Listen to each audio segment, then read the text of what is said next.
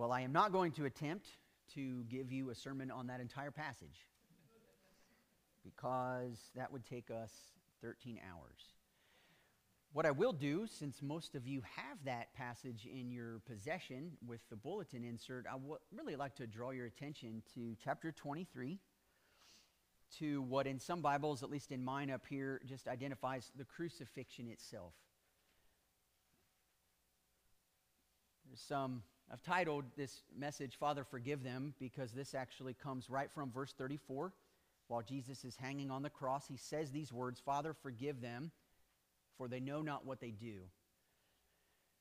And I don't know if you've ever found yourself in a position like this. If you are really honest with yourself, I was thinking about titling this message, What to Do When You Believe Jesus is Wrong. And we could talk about what we do when we think Jesus is wrong, because I'm not sure about you, but I will only use myself as an example. When I first read that statement, I want to say to myself, that's absolutely not true. It's absolutely not true that the people who are crucifying you do not know what they are doing. They're very well aware of the fact of what they are doing. In fact, we've read several parables in the past that talk about the Pharisees in a parable as being those who say, hey, let's get rid of this, the heir, then the inheritance will be ours. It, it seems to me that they know what they are doing. It seems to me that people who mistreat others very well know what they are doing. So, why does Jesus say, Father, forgive them, for they do not know what they are doing? I think that's a valid question. It's a question I want to ask, and it's a question in the next 10 minutes I'm going to attempt to answer. And I think the answer that Luke gives us in the passage comes actually in the few verses immediately after Jesus says this. I read the Gospels in this way. I read the Gospels that Luke is narrating for us exactly what is happening. And no doubt Jesus has heard the kinds of accusations that he's hearing from people while he's on the cross. In fact, the way I read this narrative, even in chapter 2, he is being mocked, he is being derided, he's being made fun of. This is a constant thing that's happening to Jesus. And in fact, it continues happening even after Jesus utters these words about forgiveness. It says in two verses later, or I'm sorry, actually in the very next verse, verse 35, if you want to follow along, you can. It says, The people stood by watching, but the rulers scoffed at him, saying, He saved others, let him save himself if he is the Christ of God, his chosen one. The soldiers also mocked him, coming up and offering him sour wine and saying, If you are the king of the Jews, save yourself. Now, I want to emphasize two statements that are made, some by the religious leaders, or I'm sorry, some by, uh, let's see, some by the rulers and then some by the soldiers. Here are the two phrases if he is the Christ of God, and if you are the king of the Jews. Now, if you're reading along in Luke's gospel, Jesus has faced questions like this before. He's faced if then questions.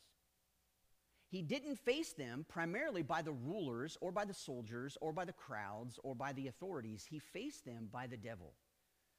If you flip all the way back in your Bible to Luke chapter 4, when Jesus is led by the Spirit, mind you, into the wilderness in order to be tempted by the devil, these are some of the devil's accusations. The devil said to him, If you are the Son of God, command this stone to become bread. Several verses later, he took him to Jerusalem and set him on the pinnacle of the temple and said to him, If you are the Son of God, throw yourself down from here. If this is really true, then do this. If this is really true, then do this. If you're the Christ, save yourself in us. Meaning, if you don't save yourself in us, it's because you're not the Christ. But Luke adds something really interesting at the end of the temptation narrative for our benefit. In verse 13 of Luke 4, he says, When the devil had ended every temptation, he departed from Jesus until an opportune time. I'd like to submit to you that Jesus' final days is such an opportune time. The devil is continuing to tempt Jesus through the mouths of the rulers and the soldiers. Jesus knows this. In Luke chapter 4, immediately after the temptation, Jesus waltzes into a synagogue, opens up a scroll of the prophet Isaiah and reads from chapter 61, telling the people, The Spirit of the Lord God is upon me because he has anointed me to preach good news to the poor, to proclaim liberty to the captives and freedom from those who are bound, to bind up the brokenhearted, and to, to, to proclaim good news to everyone. Jesus recognizes that there are multiple factors of brokenness at work in our world. There are people who choose to do horrible things to other people, and there is an enemy of our souls who wreaks havoc in the world such that it makes it appear logical, normal, and right for people to treat other people with disrespect and, and arrogance. Jesus knows this better than anyone. Paul picks up on this in 2 Timothy chapter 2 while he's writing to Timothy, who is a young pastor of the church in Ephesus. And let me listen to what Paul tells Timothy. I think it gives us a little bit of a clue here. Paul is talking to Timothy about what the Lord's servant must be. This is an exhortation to a pastor. This is an exhortation to any church leader. And for, for my vantage point, this is an exhortation to any Christian, period. But Paul says the Lord's servant must not be quarrelsome but he must be kind to everyone, teachable, patiently enduring evil, correcting his opponents with gentleness. God may perhaps grant them, the opponents, repentance leading to a knowledge of the truth, and that they may come to their senses and escape from the snare of the devil after being captured by him to do his will.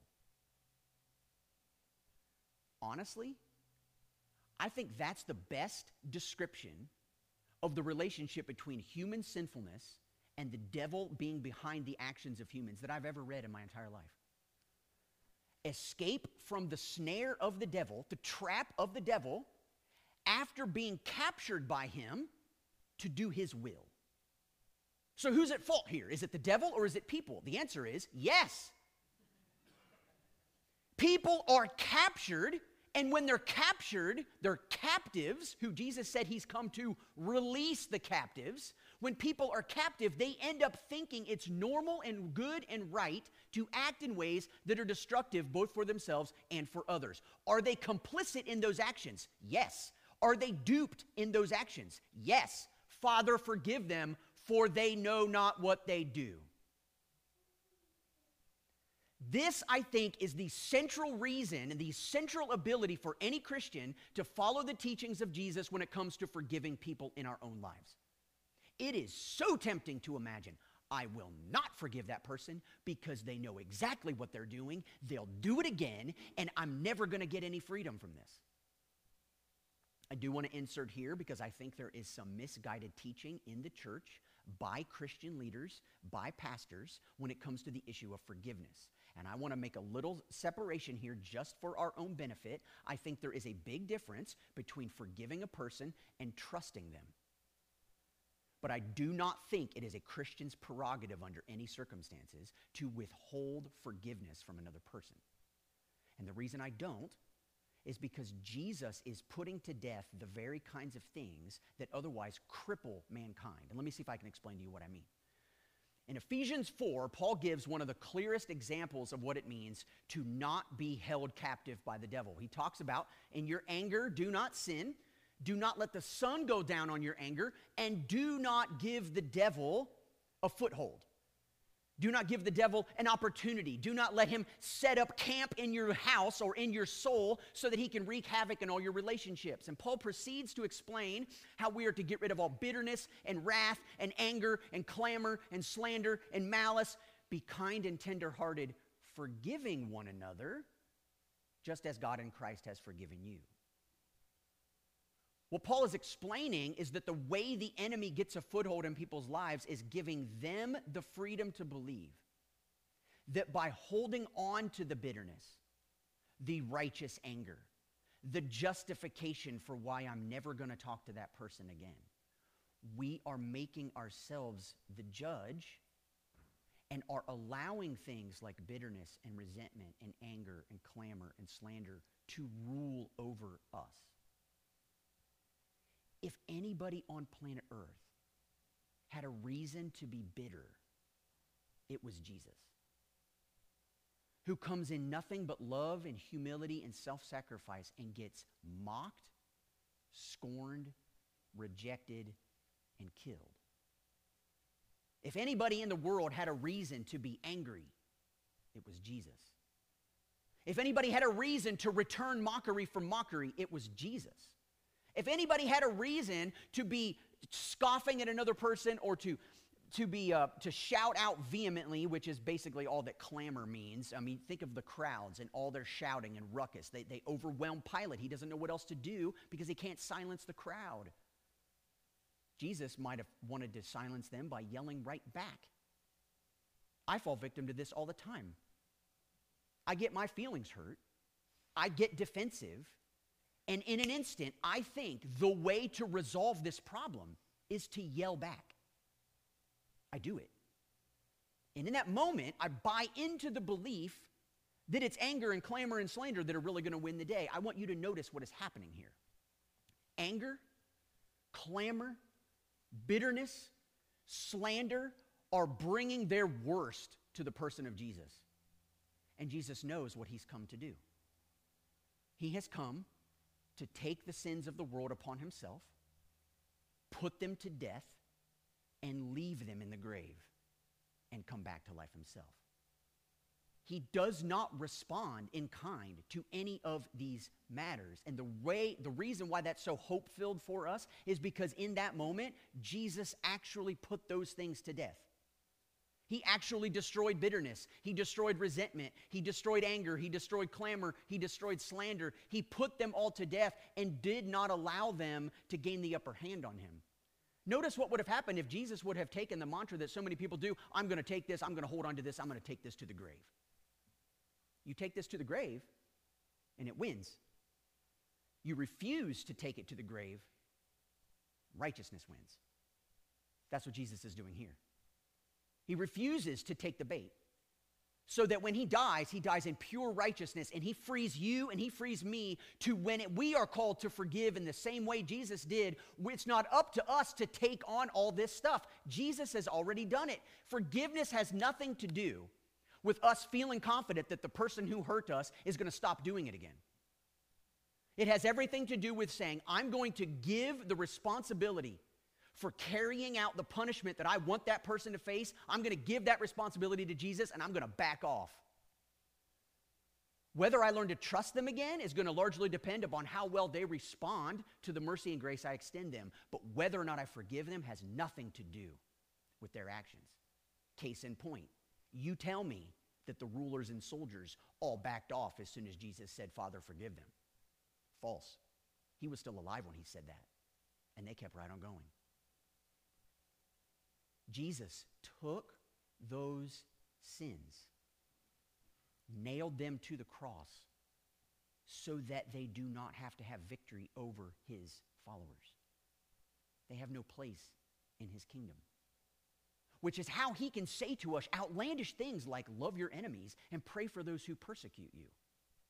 It makes no sense unless we rest and trust in the strength that Jesus displayed on our behalf in doing what none of us could ever do.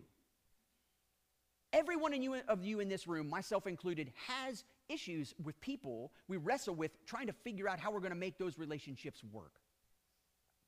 How am I going to extend forgiveness? How am I going to extend compassion? I don't have any compassion in me to extend. That'd be a great place to begin. I begin there almost every day. I don't seem to get much farther than that. It's really sad. Except that I'm a follower of the one who actually did this. I'm not him.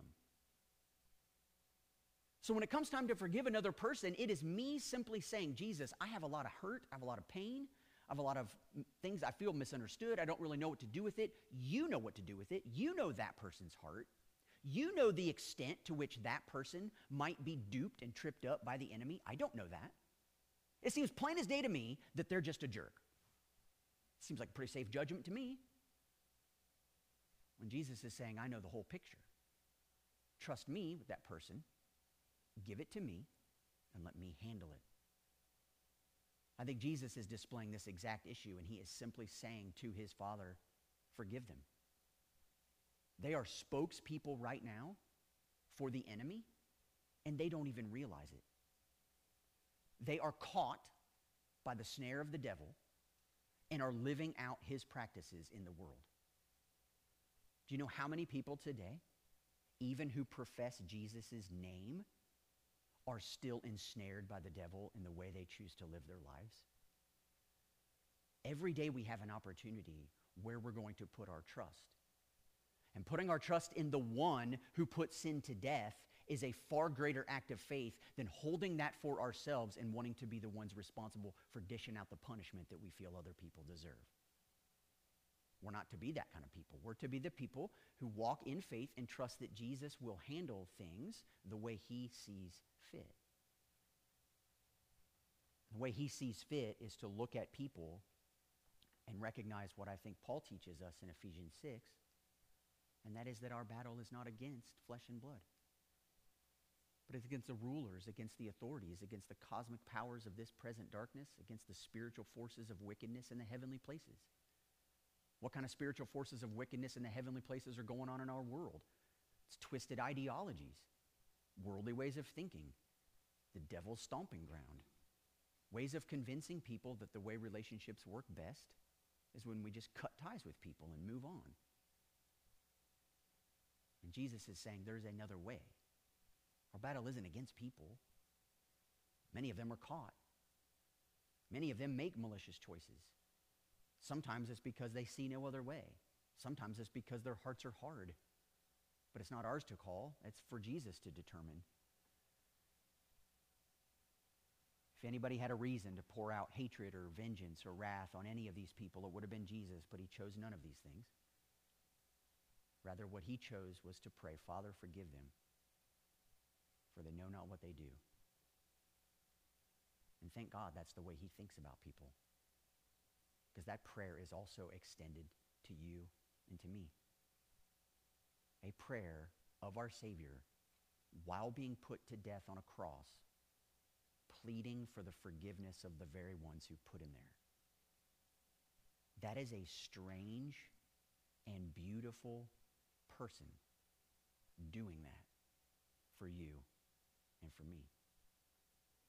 And I say that not to be irreverent when I call Jesus strange, but that is very different from the way you and I would think that the king would act. But that's why we carry in palm branches and not swords on Palm Sunday.